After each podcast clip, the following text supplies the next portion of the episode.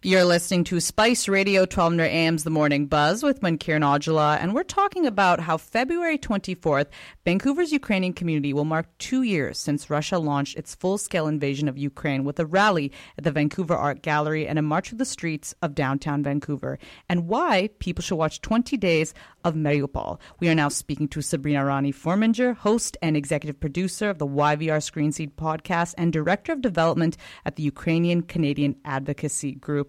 Sabrina, thank you so much for joining us this morning. Mankiran, thank you for providing the space to talk about the last two years of full scale invasion and full scale resistance. And I want to know, Sabrina, what is going through your mind thinking about the fact that it's been nearly two years since this invasion? I mean, do you hear the heaviness of my sigh? Um, I am at once filled with heartache, thinking about all that we have lost as Ukrainians. Um, you know, the the casualties, the you know, the sense of uh, of freedom is lost. Um, but I'm also I look back at the last couple of years, and I am my heart is warmed by how bravely Ukrainians have have fought to you know stave off this invader, and also I'm my heart is warmed by the support you know that we that we as Ukrainians have seen from you know communities and governments all over the world. There is that there's there's something that a lot of the activists say. You know that if Russia stops fighting, the war ends. If Ukraine stops fighting, Ukraine ends. You know we in the diaspora are doing our best to support Ukraine in what is in fact an existential fight. You know so it is at once exhausting. You know but but we have to stay the course. And I want to know about the Ukrainian Canadian Advocacy Group. Tell us about, you know, how it got started and the work that you've been doing here. Ukrainian Canadian Advocacy Group started in in the weeks after the full scale invasion. Um, it's uh, operated by uh, Ukrainian Canadians, either who have you know immigrated from Ukraine or who are like myself, part of the diaspora. Uh, we do you know several several different kinds of things. We have events like the, the rally that we're having on the 24th.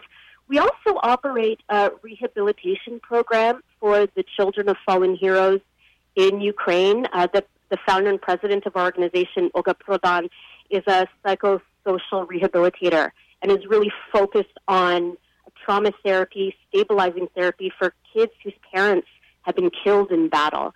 So we have this beautiful uh, location, you know, in the Carpathian Mountains in Ukraine, and you know these these healers from all over the world, psychologists, you know, gather the children together and help them reclaim a sense of their of their childhood and a sense of safety, you know, in a in a country and in a period of time that can you know feel anything but safe.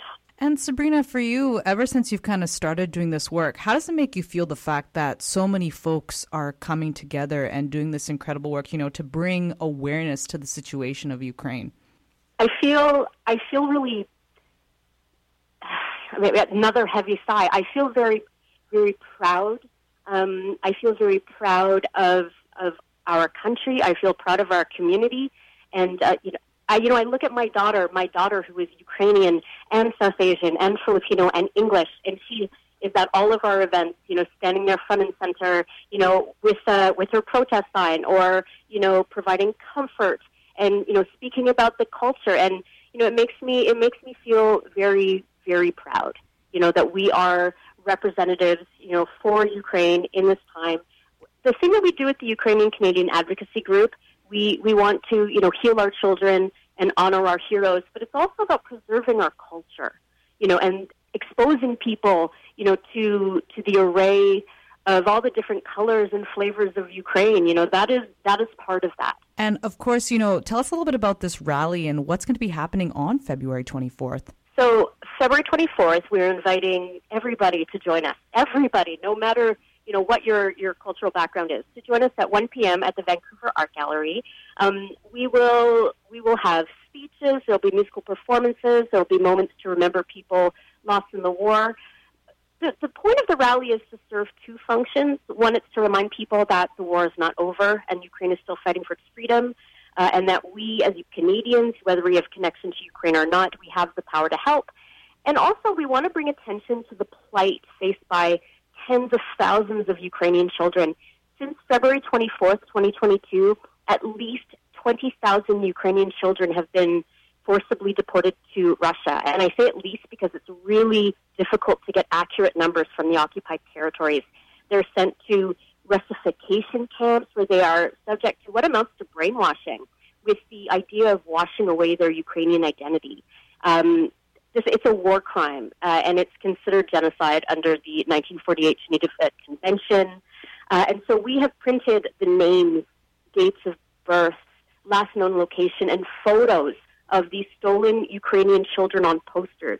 These posters will be held by displaced Ukrainian children and also children of the diaspora like my own. It is very painful and also powerful to see the face of a child like nine year old Ole Zaskalko or three year old Nicole Slavinska and to know that they are enduring the suffering.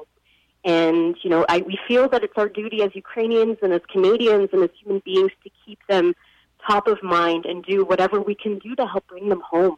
And uh, Sabrina, something else that you want to talk about, and I'm a firm believer that, you know, film can be a way of really making people aware of a particular situation. And you wanted to highlight a documentary that folks should check out. Yes, so there is a documentary film. It's called 20 Days in Mariupol, and it's by a Ukrainian journalist named Mstislav Chernov. Um, you might have heard of it because it's won a Pulitzer. It won a BAFTA this weekend. It's up for an Academy Award for Best Documentary Feature. Uh, it was shot by uh, Chernov on the ground in the first 20 days of the invasion. Um, he was part of an Associated Press uh, news team that was like the only journalist left in Mariupol as the Russians invaded.